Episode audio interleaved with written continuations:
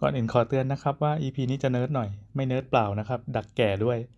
ถ้าใครที่เกิดมาในรุ่นคล้ายๆ กันหรือว่าผ่านประสบการณ์ไอทีในยุคเก่าแก่มาด้วยกัน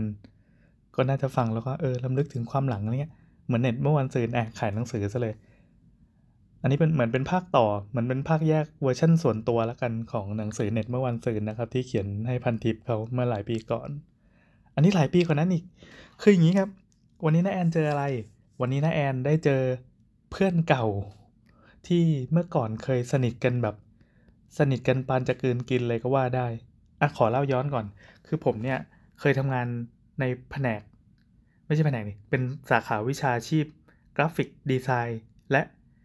อะไรที่เป็น IT IT มาก่อนคือออกแบบมัลติมีเดีย เทคโนโลยีไม่ไม่รู้ว่าเขาจะเรียกหรือจำกัดความยังไงดี เพราะเมื่อก่อนมันก็ไม่ได้มีมีอาชีพนี้ชัดเจนนัก ถ้าให้เล่าตั้งแต่จุดสตาร์ทเลยก็คือ พ่อพ่อผมนี่แหละเขาอืมจริงๆที่บ้านก็ไม่ได้มีฐานะอะไรนะ แต่คือเหมือนเป็นวิสัยทัศน์บางอย่างของพ่อที่แวบขึ้นมาได้ว่า เฮ้ย ต่อไปในอนาคตคอมพิวเตอร์มันจะมาว่ะ พ่อก็เลยส่งลูกไปเรียนคอม คือผมมาได้โปรโมชั่นเรียนคอมฟรี มาจากจากใครสักอย่างอาจจะเป็นจากพี่หรืออะไรที่เขาแบบที่ที่เขามีคอร์สเรียนอะแล้วก็ผมไปเป็นคอร์สแถม ผมก็ไปเป็นคอร์สแถมไปเรียน โปรแกรมตั้งแต่สมัยป .6 Lotus dBase dB Four ที่ใช้แผ่นดิสก์ขนาด 5.25 นิ้วอะไรเงี้ยน่ะ แต่ก็ช่างมันเถอะอันนั้นเก่าไป แค่จะบอกว่า พอพ่อผมมีวิสัยทัศน์เรื่องนี้ปั๊บเขาก็ซื้อคอมพิวเตอร์เครื่องหนึ่งมาไว้ที่บ้าน แล้วก็มีปรินเตอร์ที่เป็นหัวเข็มที่มันจี้จี้จี้จี้อะอืมมาไว้ที่บ้าน ดังนั้นผมก็จะมีทักษะในการใช้งานคอมพิวเตอร์ตั้งแต่สมัย DOS เลย ดังนั้นพวกฮาร์ดแวร์ซอฟต์แวร์อะไรต่างๆ ก็คือเล่น ไม่ใช่เล่นคือคอมพิวเตอร์สมัยก่อนอะ user มันจะไม่ใช่คนที่เล่นตามที่โปรแกรมหรือแอปมันกำหนดมาให้ แต่ทุกคนจะเป็นแฮกเกอร์ในตัวไม่มากก็น้อย คือมันมาเป็นคำสั่งไงมันเป็น text based ใช่ไหมก็ทุกคนจะต้องพิมพ์อะไรลงไปบางทีพิมพ์ปั๊บไม่ถูกใจก็ต้องหาวิธีลัด พอรัดปั๊บมันก็จะมีโปรแกรมต่างๆ คือโปรแกรมเถื่อนสมัยก่อนก็ปี้ผ่านแผ่นดิสตั้งแต่สมัย 5 นิ้วครึ่งไอ้ห้าห้าจุดสองห้านิ้วมาเป็น 3 นิ้วครึ่ง หรืออะไรต่างๆ ถึงแม้จะเป็นแบบโลกแห่งโปรแกรมเถื่อน เรียกว่าโปรแกรมเถื่อนร้อยเปอร์เซ็นต์เลยแล้วกัน แต่มันก็จะมีวิธีการแฮก เช่น เล่นเกมปั๊บ เกมนี้มันมีสูตรโกงยังไงวะ ก็อุตส่าห์ไปสรรหาวิธีโกงมาให้แบบไปแกะเป็น hex code ต้องลงโปรแกรมพวก hex editor อะไรเงี้ย ตั้งแต่สมัยนั้นเว้ยคือ คือผมก็เป็น user นะ ไม่ได้กระโดดไปฝั่ง developer แต่กระทั่งอย่างนั้นก็ตาม ก็จะมีสังคมของ user ที่เป็นสังคมออฟไลน์ล้วนๆ ต้องเดินไปบ้านพี่คนนี้ เพื่อไปดูว่าทำยังไง คือเมื่อก่อนมันไม่ได้มีอินเทอร์เน็ตไง ไปดูว่าทำยังไง เสร็จปั๊บพอโลกกว้างขึ้น ปีประมาณ 1990 กว่ากว่าๆซึ่งผมอยู่มปลายเนี่ย ก็ได้ไปใช้อินเทอร์เน็ตเป็นครั้งแรก แล้วก็ตื่นเต้นมาก ก็ทำคือคือการใช้เน็ตครั้งแรกเนี่ยคือไปปั๊บแล้วก็หัดเขียนเว็บเลย เพราะยะเพราะว่าอยากรู้ว่าเขาทำยังไงกัน อันนั้นเป็นช่วงมปลายไปไปแบบเหมือนพี่ชายเรียนราชภัฏอยู่ แล้วก็แบบติดรถพี่ชายไปแล้วก็ขอเข้าไปใช้เหมือนเป็นสมาชิกห้องสมุดของของสถาบันราชภัฏเพชรบุรีอะซึ่งโหเป็นเป็นศูนย์ไอที คือมีคอมพิวเตอร์วางอยู่หลายเครื่อง แล้วก็จะมีเครื่องวางให้ว่างให้ผมเสมอเพราะคอมพิวเตอร์ตอนนั้นยังไม่ฮอตคนที่ไปก็จะเนิร์ดๆหน่อยอะไรเงี้ยไปก็ไปดูพวกเว็บอะไรสมัยก่อนเลยแบบ เออ เรารู้จักพันทิปตั้งแต่สมัยที่มันเปิดแรก ๆอะไรเงี้ยก็เหมือนเป็น privilege อย่างหนึ่ง แต่มันก็ไม่ใช่นะก็แบบที่บ้านก็ไม่ได้ไม่ได้รวยอะไรนะแต่คือ เหมือนเราเลือกมาทางเนี้ยพอเลือกมาทางนี้ปั๊บมันก็ไปแสวงหาจนไปเจอว่าในที่สุดอินเทอร์เน็ตแม่งมีจริงเว้ยแล้วก็ทำอย่างนี้ได้ด้วย เข้าไอ้ด้วยนี่ไปสมัครไอ้นู่นนี่เต็มไปหมดเลย อะเล่าด้วยความตื่นเต้น ขอกระโดดตัดข้ามมาเลยแล้วกัน คือผมดันไปเริ่มในส่วนที่พอพอพอตัวเองเป็นอ่าเป็นคนที่สงสัยว่าไอ้สิ่งเนี้ยมันทำยังไงปั๊บวิธีคิดมันก็จะไม่ใช่แบบเป็นแบบยูเซอร์ที่ใช้ของที่เขาผลิตมาให้สำเร็จ แต่ก็จะเป็นคนที่เอาของเนี้ยมาลองประยุกต์ทำอะไรสักอย่างหนึ่งเออแล้วก็ผลิตงานผลิตงานอะไรขึ้นมาเออพอมันติดนิสัยนี้ปั๊บมันก็ติดมาจนถึงสมัยเรียนมหาลัยเลย ในมหาลัยถึงแม้จะเป็นวิชาที่ว่าด้วยการออกแบบบ้านสร้างบ้านอะไรเงี้ย แต่คือผมอย่างที่เคยเล่าไปหลายที่ในหลายที่นะว่าผมไม่ค่อยเก่งในการออกแบบพวกบ้านพวกอะไรอย่างนี้ก็จะไปเป็นแผนก Presentation คือหนึ่งเป็นคนที่ทำ graphic design ของกลุ่มละกันเออแบบพอเวลามีเพื่อนมีจับกลุ่มกันนะผมจะเป็นตัว present เป็นหลักเลย คือใครทำอะไรมาก็แล้วแต่ผมจะแบบทำ post production ให้อย่างเนี้ยแล้วก็เหมือน ก็ก็ถือถ้าจะอวดตัวเองก็คือเชื่อมือได้ ว่างานจะต้องออกมาโดดเด้งในยุคสมัยนั้นอะในขณะที่ทุกคนกำลังเปิด PowerPoint ผมจะใช้แฟลชอ่าโปรแกรมแฟดโปรแกรมแฟดเด็กสมัยนี้น่าจะไม่รู้จักเลยนะครับ แต่สมัยผมเนี่ยมันเป็นจุดเริ่มต้นของโปรแกรมที่มันเปลี่ยนโลกอินเทอร์เน็ตไปเลยตลอดกาลในยุคสมัยหนึ่ง ก็คือเมื่อก่อนเนี่ยเว็บอะ World Wide Web เนี่ยมันจะเป็น มันจะเป็นเท็กซ์ใช่ไหมแล้วก็มีรูปภาพมีอะไรเงี้ยแล้วก็มีโค้ดอยู่ด้านหลังเท่านั้นจบ แต่ตัวแฟดอะมันคือมัลติมีเดียที่กระโดดเข้ามาในเว็บ แล้วก็สามารถเนรมิตอะไรก็ได้ แต่ก็อย่างที่ว่ามันมีอายุของมันคือในยุคสมัยหนึ่ง พอมีแฟลชขึ้นมาปั๊บเราสามารถใส่อะไรวุบวับวุบวับเข้าไปได้เต็มไปหมดเลยแบบโหมันคือมัลติมีเดียอย่างที่ว่า คือมันสามารถถอดถอดภาพถอดเสียงทำเอาเมาส์ไปกดไอ้นู่นนี่แล้วมีแบบพลุระเบิดมีเทพพนมโปรยดอกมะลิอะไรลงมา ยกตัวอย่างโคตรเชยเลยจริงๆมันคือสามารถ เนรมิตอะไรก็ได้ ในหน้าจอคอมพิวเตอร์ ในยุคที่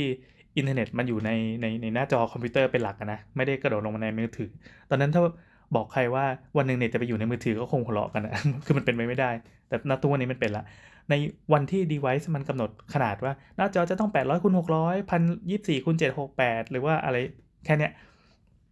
การใช้แฟลชในการ present แล้วก็ทำให้ สามารถเล่นกดปุ๊บแล้วก็มีเสียงมีภาพมีภาพเคลื่อนไหว มี interactive ต่างๆเนี่ยมันคือความว้าวมากๆ แล้วเราก็กระโดดเข้าไปทำตรงนั้น ตั้งแต่สมัยเรียน Presentation ทุกอย่างคือเราทำเป็น template ไว้ เพื่อเอาไปไปนำเสนออาจารย์ เช่นอ่าไม่ว่าไม่ว่าจะเป็นงานกลุ่มหรือเป็นอะไรก็ตามแบบ presentออกแบบสมมติเป็นออกแบบโครงการโครงการหนึ่งทำรีสอร์ทที่เป็นงานกลุ่มขึ้นมา แล้วก็จะเอาไอ้แฟลตัวนี้ไปเพื่อไปทำนำเสนออย่างวุบวาบ สนุกมากสนุกมากสนุกแบบเออตัวเองก็ก็รู้สึกว่าในยุคสมัยนั้นมันเป็นยุคสมัยที่ที่มีพลังอะนะ ยิ่งพอทำปั๊บแล้วก็มันมีคนที่เหมือนในยุคที่ยังไม่มีปุ่มกดไลค์อะเสียงกรีดการ์ดอะมันคือมันคือพวงมาลัยสำหรับนักร้องอย่างเรา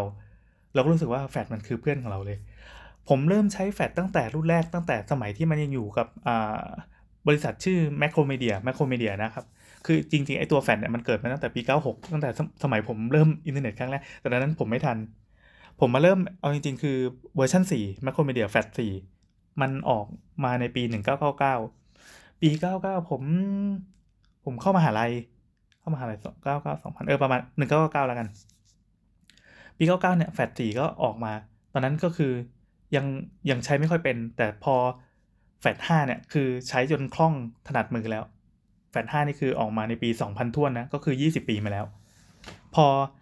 รุ่นถัดมามันก็ปรับขยับเป็นแฟด MX 6แฟด MX 6ปั๊บก็เริ่มแบบรู้จักการเอาไปผสมไปทำอะไรต่อมีอะไร เช่น แบบใส่เป็น codec เป็นวิดีโอ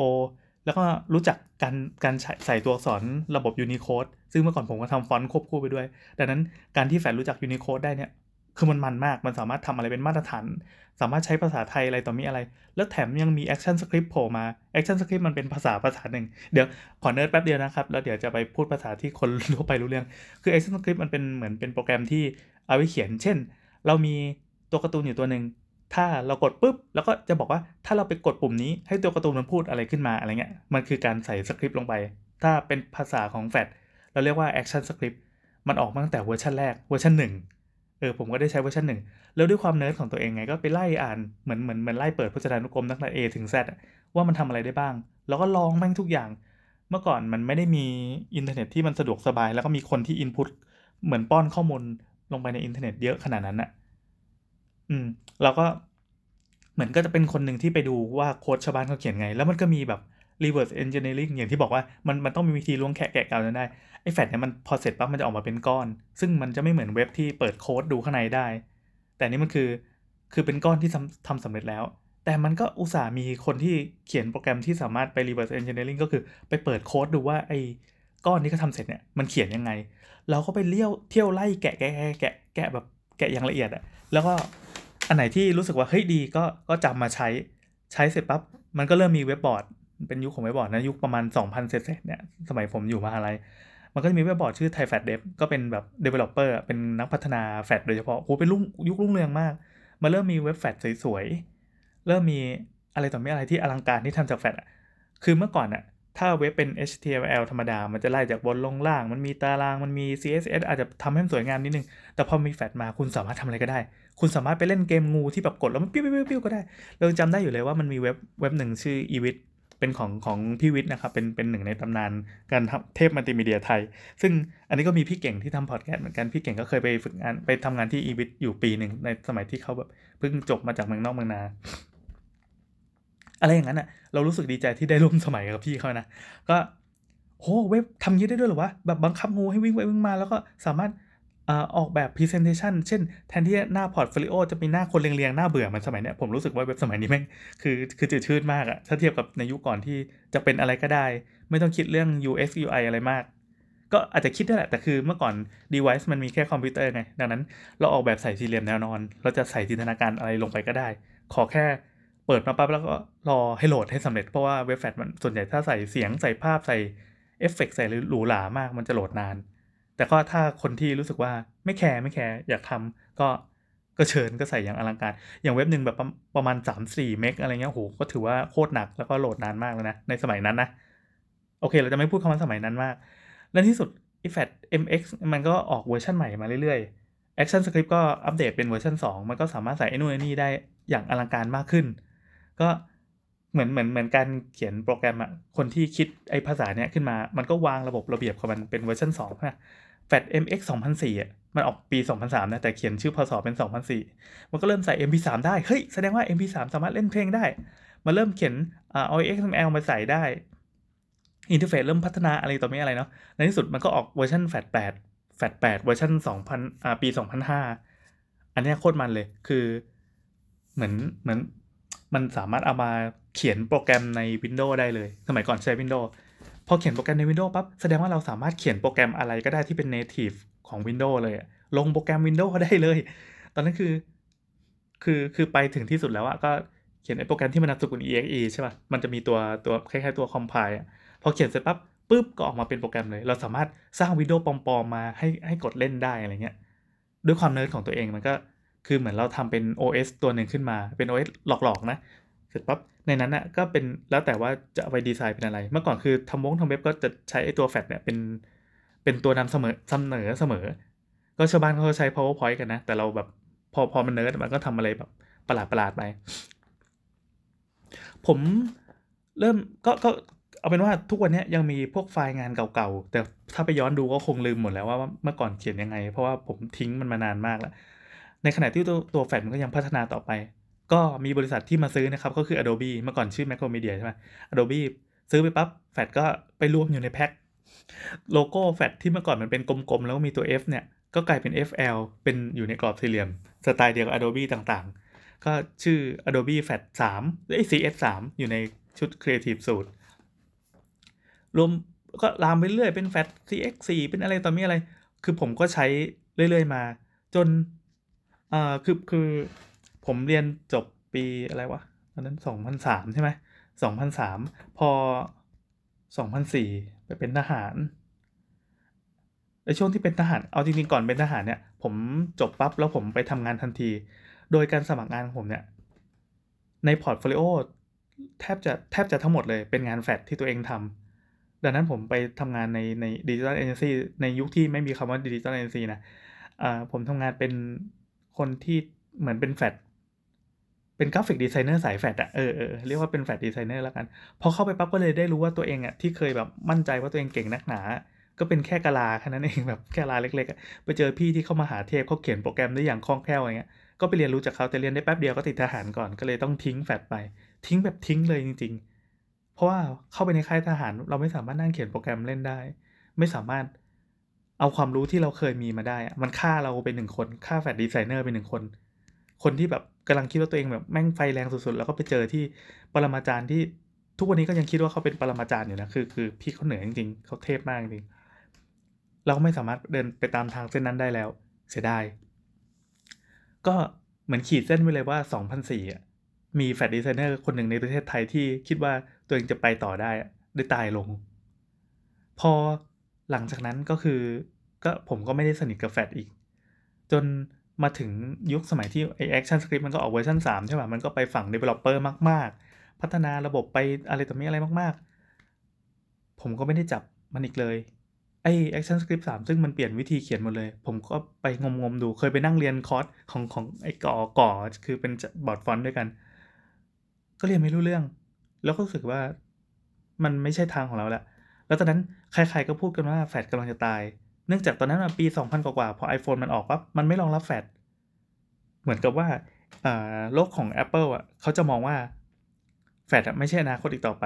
คุณจะต้องมี standard บางอย่างที่เขียนปั๊บเขียนเว็บขึ้นมาอันหนึ่งอะสามารถไปปรากฏได้ในทุกเว็บไซต์อะเราเรียกว่า responsive แล้วกัน คือ เขียนหนึ่งครั้งว่าปรากฏได้ทุกในทุกหน้าจอ ซึ่งเดี๋ยวนี้มันเป็นเรื่องธรรมดามากแล้ว แต่เมื่อก่อนเป็นเรื่องที่ว้าวแล้วก็รู้สึกว่าอีก 3-4 ปีแม่งมาแน่ สุดท้ายมันก็มาจริงเพราะทุกวันนี้เราก็ใช้เน็ตในมือถือ อย่างที่ผมอ่านเรื่องเรื่องปีนั้นปีนี้ก็คืออ่านในมือถือเหมือนกันประกอบการอัดเฮ้ยมันก็เป็นอดีตอันหอมหวานนะ แต่ก็ช่างมันเถอะ ก็แฟดมันก็ดำเนินเรื่อยๆมา มันก็ออกเวอร์ชัน Adobe เป็น CS 3 4 5 6 เป็น CC เวอร์ชัน CC 13 14 15 ในที่สุดวันหนึ่งแฟดมันก็ตายไปจริงๆ ตามคำทำนายที่ใครๆก็พูดกันว่า มันหมดอนาคตแล้วแหละ ถ้า Apple ไม่เอา ซึ่งมันก็เป็นเรื่องจริง เพราะว่าพอมันเป็นมัลติมีเดียหนึ่งก้อนเนี่ยมันเป็นของบริษัทเอกชนนึกออกไหมคืออะไรก็ตามที่อยู่ในเว็บอะมันจะมีองค์กรที่คอยควบคุม standard ว่าเฮ้ยเราเขียนขึ้นมาเนี่ยต้องมีมาตรฐานกลาง มาตรฐานกลางแปลว่าใครก็ตามจะต้องเข้าไปเขียนได้และเข้าไปแก้ไขได้ ในขณะที่แฟดมันมันก็เป็นของเอกชนเจ้าหนึ่งอะใครที่อยากลงก็ต้องไปโหลดไอ้ตัวเนี้ยแน่นะอะแล้วถ้าใครที่ไม่ได้ไม่ได้ ER กับคุณอะคุณจะเป็นเป็นกำหนดทิศทางเว็บเหรอเป็นคนเป็นคุณ เป็นคนคุมโลกอนาคตเงี้ยเหรอไม่ใช่ วันหนึ่งมันก็เลยตายไป เหลือเพียงชื่อคำว่าแฟลเป็นปลั๊กอินตัวหนึ่งเป็นปลั๊กอินคือเว็บไหนที่ยังใช้แฟลสมัยนี้ก็แทบจะไม่มีแล้วล่ะ เออเรียกว่าไม่มีเลยก็ได้ข้ามไปเลยแล้วกัน เออมันก็เป็นอดีตที่ตายไปกับวงการเว็บ ทีเนี้ยอ่าตัว Adobe เองอะ่ะเขาก็เหมือนเหมือนแค่เลี้ยงไข่แฟดอะ่ะมันไออัปเดตเวอร์ชันใหม่อะไรที่มันเกิดขึ้นมามันก็ไม่มีอะไรก็มีแค่แบบ support พวก WebGL พวกอ่า คล้ายๆว่าsupport พวกวิดีโอสมัยใหม่ แค่นั้นไม่มีอะไรใหม่ เหมือนเหมือนอยู่ไปเรื่อยๆ แต่วันหนึ่งเหมือนเขาก็เจอทางของตัวเอง คือปี 2015 Adobe อ่ CC 2015 มันเปลี่ยนชื่อแฟดไว้คือตอนนี้แฟดตายสนิทไปแล้วนะ จากโลกจากโลกของเว็บอะน้องๆที่เปิดเว็บสมัยนี้อาจจะงงว่ามึงพูดเรื่องอะไรมาตั้งนานเอาว่าเมื่อก่อนมันเคยมีมัลติมีเดียที่ปรากฏในแฟด ไอ้ปรากฏในเว็บอะอย่างสนุกสนาน มีแฟดมี Silverlight มีอะไรต่างๆ ที่พยายามจะแยกมาตรฐานกันแล้วแฟดก็เป็นผู้ชนะมาตลอด วันหนึ่งก็เปลี่ยนเป็นมาตรฐานใหม่ที่ทุกคนสามารถกระโดดเข้ามาเขียนได้ มันคือแบบ HTML เวอร์ชันใหม่ HTML5 แล้วก็อะไรต่อมีอะไรที่กระโดดเข้ามาเขียนนั้นเอาเราข้ามไปแล้วกันมาเนิร์ดในที่สุดมันก็มีตัวใหม่ของ Adobe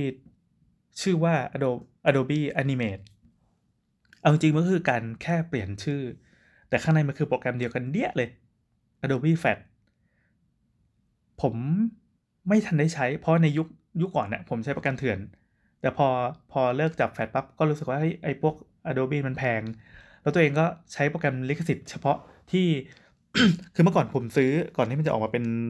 ไอพวก C C ต่างๆ Adobe CC ต่างๆ นะ ผมซื้อ CS 6 CS 6 ซื้อมาสามหมื่นเนี่ยสามหมื่นแล้วก็ก็มันต้องใช้งานนะนะก็เลยต้องซื้อลิขสิทธิ์มา ก็ ใช้งานไปได้สักหลาย ๆ ปีมันก็ไม่อัปเดตแล้ว มันก็ถือว่าไปไปเป็น Creative Cloud แทน ก็แปลว่ามันก็เลิกเลิกการขายขาด แต่เป็นแบบเช่าใช้แทน การเช่าใช้ก็แปลว่าเราจะต้องจ่ายตังค์หนึ่งเดือนประมาณพันกว่าบาทอะเพื่อจะได้ใช้โปรแกรมมันทั้งหมด แต่ผมว่าบวกลบคูณหารด้วยเออเราก็คงไม่ได้จับไปแล้ว แล้วก็เหมือนแบบ bye bye เพื่อนเก่าที่เคยรักกันมาก เปิดเหมือนเปิดคอมขึ้นมาปั๊บเปิดแฟลชก่อนเลย ก่อนที่จะเปิดใดๆทั้งสิ้น เพราะเมื่อก่อนมันไม่มีเน็ตไง ลงออฟไลน์เนี่ยแฟลชคืออืมคือเหมือนเหมือนโปรแกรมหลักของเราอะเปิดคอมเพื่อเปิดแฟลชเฮ้ยพูดไปแล้วก็แบบซึ้งได้ไงวะไอ้บ้าเอ้ยก็ มันก็เป็นอดีตที่ผ่านไปแล้ว ทุกวันนี้มันคือ Adobe Animate CC ซึ่งโลโก้จากตัว F เปลี่ยนเป็น AN AN เฮ้ย มันจะมีชื่อเราอยู่อะมีคำว่าแอนอยู่ในโลโก้อะแสดงว่ามันกำลังกวักมือเรียกเรา แต่ทั้งนี้ทั้งนั้นผมก็ไม่เคยได้จับมันอีกเลย ไม่รู้ว่าเป็นยังไง แต่ถ้าที่เคยดูรีวิวใน YouTube หน้าตาแม่งก็เหมือนแฟดธรรมดาอย่างที่เราเคยใช้มาตลอดเราเคยเคยใช้เขียนการ์ตูนเออเคยใช้ทำมาหากิน เคยใช้ออกแบบนามบัตรออกแบบกราฟิกหรืออะไรต่างๆเนี่ยเพราะว่าลักษณะการวาดเส้นในโปรแกรมแฟดลองใครใครมีลองไปดูนะครับมันวาดง่าย แล้วก็ระบายสีง่าย เท่าที่จำไม่ผิดน่าจะเป็นคุณจอร์ดแปดเลยว่าที่เขาใช้แฟดมานานมาก แล้วก็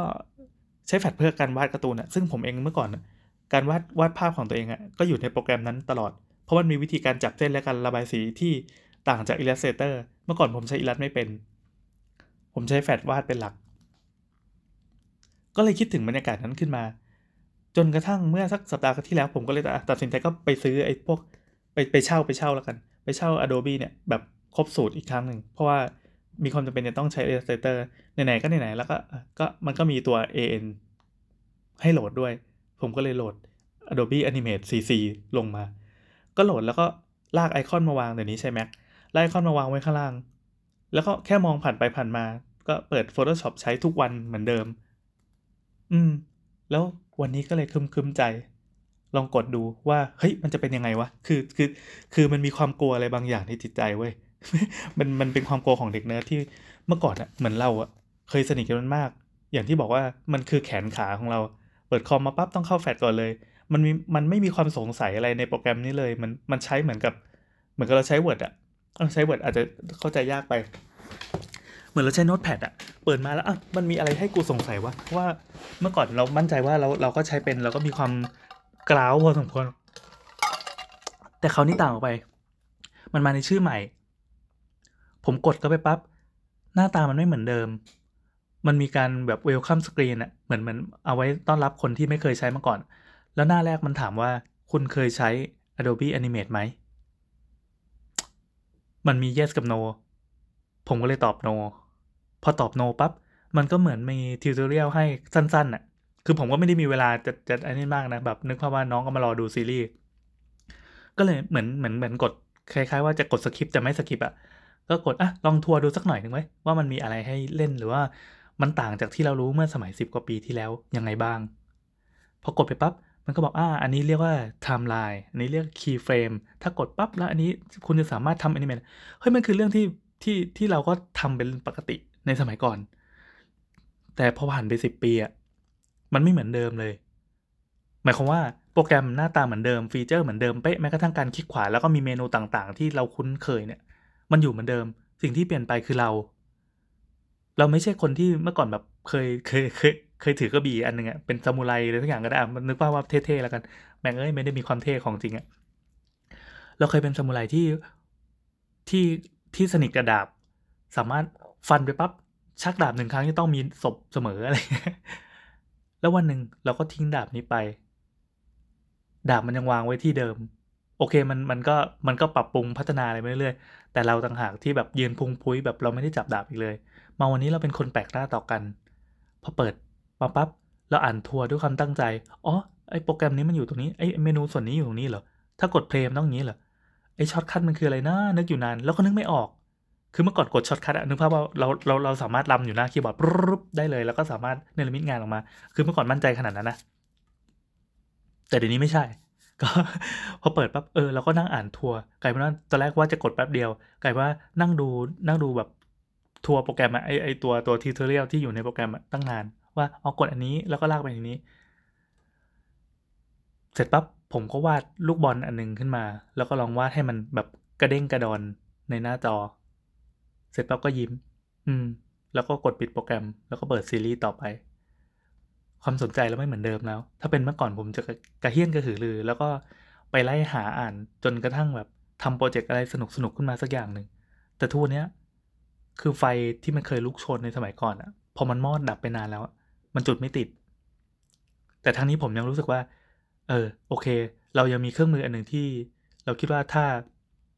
ถ้าจะเอามาใช้วาดการ์ตูน หรือใช้เล่นอะไรบางอย่าง ผมก็คงจะหยิบมันมาเล่นอีกครั้งหนึ่งเออเศร้าเหมือนกันมาแต่ว่า ก็เชื่อว่าแฟลชก็ยังไม่ไปไหน ถึงแม้หน้าตามันจะเป็นเป็นไอคอนที่ชื่อ AN นะครับ ตอนนี้เป็น Adobe Animate ปี 2020แล้วมั้ง อืม น่าจะชื่อ 2020 ได้แล้วผมก็คิดว่าเดี๋ยววันหนึ่งก็คงจะได้ทำอะไรเป็นการ์ตูนเล่น ๆ สนุก ๆ ง่ายๆ มาเล่นเหมือนเดิม 25 นาทีแล้วครับ EP นี้ก็คงต้องพอแค่นี้ก่อนนะครับ ถ้าเกิดว่า ใครมีประสบการณ์ ดักแก่หรือว่าย้อนอดีตเหมือนกันแล้วก็หรือไม่ก็ฟังแล้วรู้สึกว่าเฮ้ยอะไรของมึงวะก็บอกกันได้นะครับ ถ้ารู้สึกว่าฟังแล้วอะไรของมึงวะเนี่ยแสดงว่าผมมาถูกทางแล้ว สวัสดีจ้ะ